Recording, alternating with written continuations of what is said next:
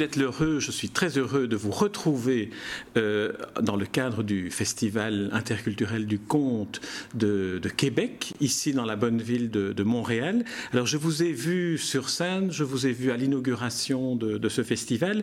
J'aimerais que vous me disiez comment vous êtes devenue conteuse. Ben, euh, on dit qu'on devient écrivain, mais on est poète. Chez nous, euh, il y avait une tradition d'histoire. Mon père, euh, le dimanche soir, très souvent nous contait des histoires qui commençaient par la, fameuse formule magique. la poule à Madame Moreau est malade, puis si vous restez pas tranquille, vous la saurez pas la belle histoire. Alors, dès mon enfance, j'ai été nourri de contes de fées, euh, d'histoires, de récits de vie. Mon père aimait beaucoup raconter sa vie. Et puis, comme j'étais la quatrième de la nombreuse lignée, et que mon père était notable d'un petit village. Les autres jours de la semaine, il était pris. Alors, c'est moi qui prenais le relais en haut de l'escalier avec des biscuits au chocolat, des grands verres d'eau, de lait plutôt. Puis là, je contais des histoires à mes petits frères, à mes petites sœurs. Et aussi de la génération des mouvements de jeunesse. Il y a eu euh, les, guides, il y a eu euh, où, j'ai compté pas mal d'histoires. Puis après ça, bon, ben, comme tout le monde, euh, ils ont fait des études sur ça. La plupart du monde qui ont commencé à compter jeunes ont arrêté. Et je suis arrivée euh, au premier festival du conte. J'avais fait un atelier avec Virginie Lagarde, dont, on n'a plus entendu parler depuis, que je salue si jamais elle m'entend. Et puis après, je suis m'en allée, je suis allée m'occuper de mes parents à Maniwaki.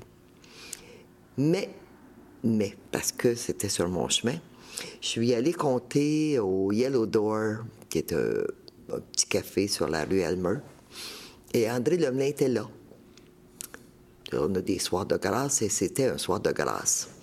Et mon fils m'a dit, quelques mois plus tard, tu devrais aller au sergent recruteur. André Lemelin, que tu as rencontré, a parti une soirée de compte avec euh, Jean-Marc Massy le sergent recruteur, pour ceux qui, ne connaissent pas Montréal, c'est quoi le sergent recruteur? C'est un lieu mythique, ça? Ben oui, c'était un lieu mythique. C'était un bar qui était dans un sous-sol. C'est une, brasserie, en fait. Beau mur de pierre. Euh. Et puis, euh, ben, c'est là qu'on a commencé, la, joyeuse gang, à, réinventer le conte. On avait, c'était une période de bon, je dirais faste. On est en quelle année, là? On est en 1998. Est en 1998, et puis, bon, le conte, contrairement à la chanson et à la musique traditionnelle, avait pas. Euh, n'était pas rené si j'ose m'exprimer ainsi.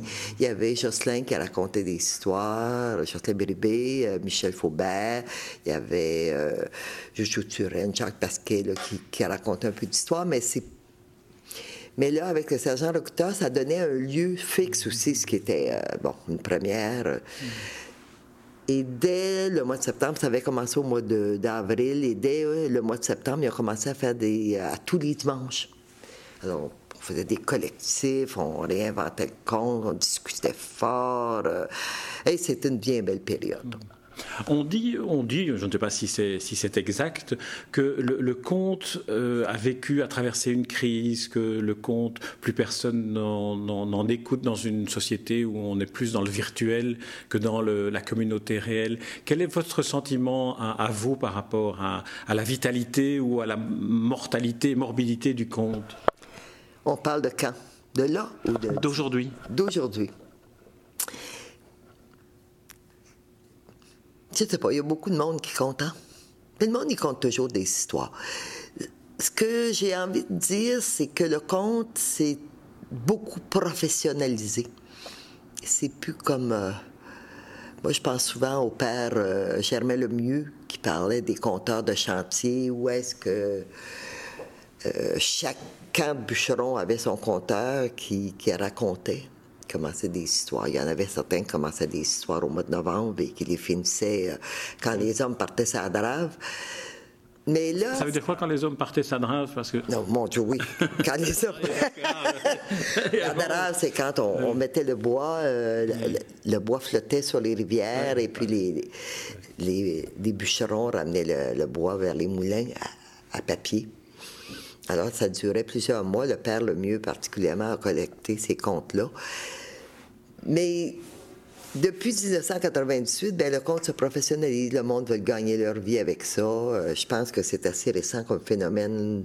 Je pense pas que dans l'histoire du monde. euh, Et à, l'époque que vous venez d'évoquer des bûcherons qui, qui racontaient pendant toute la saison de, de coupe du, du bois, ce sont des histoires qu'ils inventaient au fur et à mesure ou bien, ou bien c'est de tradition que c'était des C'était histoires? des histoires qui étaient transmises. Et puis les, les, euh, les, les conteurs avaient aussi un travail. Ils étaient bûcherons, très souvent ils étaient forgerons ou euh, cook, cuisiniers. Et ils étaient payés avec, euh, pour leur travail de compteur avec euh, du tabac et des allumettes. Mais il n'y avait pas de, salaire euh, comme tel. Alors là, ce qui arrive, c'est que le, compte est. Ben c'est ça. Le monde veut gagner leur vie à faire ça. Est-ce que dans votre répertoire à vous, il y a des histoires que, que vous avez collectées, que vous avez été chercher dans dans dans d'autres traditions que votre tradition familiale? Ben, sûrement. Sûrement, sûrement. Moi, je me souviens pas des histoires de mon père. Je me souviens de ses récits de vie. Je me souviens. euh, c'est comme si c'était euh, toute une atmosphère. Il y a eu une histoire que le père euh, Anselme Chiasson a collectée, que mon père racontait. Il nous contait plein d'histoires. euh, le petit poussette, puis euh, le vaillant petit tailleur. Et, euh, je me souviens qu'il racontait ça. Mais chez nous, là, dans ma famille, on chantait beaucoup. Le père de mon père était chanteur de chantier, ça fait qu'on a beaucoup chanté. D'ailleurs, moi, j'ai transmis à mes enfants et à mes petits-enfants des chansons beaucoup plus que des contes. Alors c'est quoi un chanteur de chantier? Ce sont des gens qui accompagnaient les chantiers, qui Non, en mais il, allait chan- il chantait. Comme il y avait les conteurs, il y avait les chanteurs. Mais les hivers étaient longs, hein? Les gars, il y avait des poux. Et ça sentait le diable dans ces chantiers-là. Il fallait passer le temps. C'était la télévision et le Facebook de l'époque alors. Absolument et parfaitement.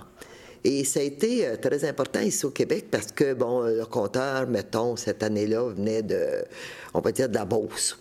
Alors, il y avait son répertoire de Beauceron, il racontait l'histoire, mais là, il y avait quelqu'un qui venait de la BTB, puis il disait, Là, chez nous, nous autres, pas de même qu'on la compte. Fait que là, ça enrichissait le- les histoires. Oh, moi, je viens du, euh, des États-Unis, euh, je viens de, des provinces maritimes. Alors, le, le répertoire, c'était. Parce que c'est toujours le même motif, mais pas tout à fait la même affaire, là.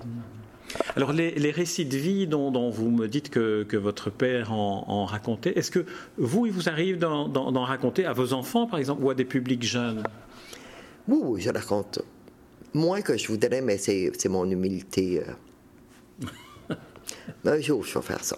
Mais, mes enfants, commençons, euh, commençons aujourd'hui. Alors, racontez-moi. Il était une fois Claudette Lheureux. Alors, euh, racontez-moi un peu plus quand vous étiez assis sur l'escalier et que vous racontiez Ah oui, à vos petits frères et sœurs. Ben, c'était. euh, Qu'est-ce que je voulais que je vous dise ça, moi? On va vous parler dans le temps que j'étais maîtresse d'école. Parce que j'ai enseigné. J'ai enseigné euh, pendant pas très longtemps d'ailleurs. Parce qu'on m'a dit maîtresse d'école. Alors j'ai décollé. Et j'avais euh, dans ma classe un petit garçon qui venait de l'autre bord de la traque, de l'autre bord de la voie ferrée qui était, bon, dans, dans tous les villages au Québec, quand tu restes au bord de la traque, tu es beaucoup moins bien nanti. Alors, il était dans ma classe et c'était Noël. Alors, les enfants, ils avaient apporté des cadeaux. Et lui, il a attendu que tout le monde soit sorti de la classe. Et là, il m'a donné un dollar, un dollar en papier qu'on avait à l'époque. Puis là, j'ai dit, garde-les, euh, garde-les, tu t'achèteras un cadeau avec ça. Mais il dit, non, mademoiselle, je veux vous le donner. Moi, je savais que c'était pas riche chez eux. J'ai dit, Prenez-les, je, les ai tout économisé pour vous. Puis, quand j'étais jeune à l'époque, je ne l'ai pas pris. Puis il est parti un peu tristounet. Mais l'autre maîtresse qui enseignait en quatrième année, elle, elle a pris le dollar. Puis elle est allée à la bijouterie Nadon, puis elle s'est acheté une belle boucle bleue, je me souviens, avec des boucles d'oreilles, ça coûtait 2 dollars pour les deux. Alors elle avait mis un dollar, puis elle avait acheté le set. Et puis quand le, le frère de François il est arrivé, parce que l'autre petit s'appelait Daniel, elle lui avait dit Regarde, c'est avec l'argent que tu m'as donné, je me suis acheté ça. Et puis Daniel il était arrivé premier jusqu'à la fin de l'année. Et je pense souvent à ça quand euh, quelqu'un m'offre quelque chose et que je, et que je l'accepte pas par. Pas pourquoi, là, en tout cas. Je pense à François, puis je me dis, prends les dons. Mm. c'est un très beau, très beau récit de vie que, que vous nous racontez là, Claudette Lheureux. Alors, est-ce que vous pouvez nous dire deux mots sur la Maison internationale du conte? Est-ce que c'est quelque chose dans quoi vous, vous êtes euh, active? Vous avez créé ça? Vous avez... Non, non, c'est Myriam Eliamani qui a parti ça. Est-ce que vous l'avez rencontré Bon, alors Myriam, il y a quelques années, a parti ça. C'était, euh, on aurait pu ça la maison volante parce qu'elle avait, elle a compté, euh, elle a fait des soirées dans plusieurs lieux. Mais là, je ne sais pas trop ce qu'elle fait. Je ne serais pas en mesure de, vous dire. Sa maison internationale, je pense qu'elle est au repos. Hmm. J'avais lu ça dans, le, dans ce qui vous concernait sur Internet. Je m'étais dit, tiens, vous êtes euh, impliqué dans la, dans la Maison internationale du conte. Alors dites-moi, pour terminer cet entretien, alors euh, euh, aujourd'hui, ce festival interculturel du conte de Montréal dans lequel nous nous trouvons, ça représente quoi pour vous? C'est important? C'est quelque chose qui vous permet de, de, de vous dire le conte est toujours bien vivant? Mais les festivals internationaux ou internationaux ou autres, c'est toujours un, lieu de rencontre où on peut parler de métier euh, en deux cocktails, parce qu'il y a beaucoup de rencontres. Mais euh, je trouve ça enrichissant, je trouve ça stimulant. Euh. puis les compteurs, c'est du monde fin. Bon, je ne dis pas qu'il n'y a pas des grosses têtes, mais en général, c'est des gens conviviaux et très agréables de fréquentation. Il y a beaucoup de bonheur dans ces, dans ces festivals-là. L'impression que, que j'ai quand je rencontre des conteurs, c'est qu'ils appartiennent à une famille. Est-ce que c'est une impression que vous partagez? Oui, oui, oui, il y a ça. Oui, il y a ça. Une espèce d'humilité. Hmm. Un art modeste, si c'est Viviane Albry. Claudette Leroux, je vous remercie pour cet entretien et puis euh, je vous souhaite une bonne fin de, festival, une bonne continuation de festival et j'espère vous entendre encore avant, avant la fin de celui-ci. Merci Claudette Leroux. je vous remercie aussi de m'avoir invité, c'est beaucoup d'honneur. Au plaisir. Merci.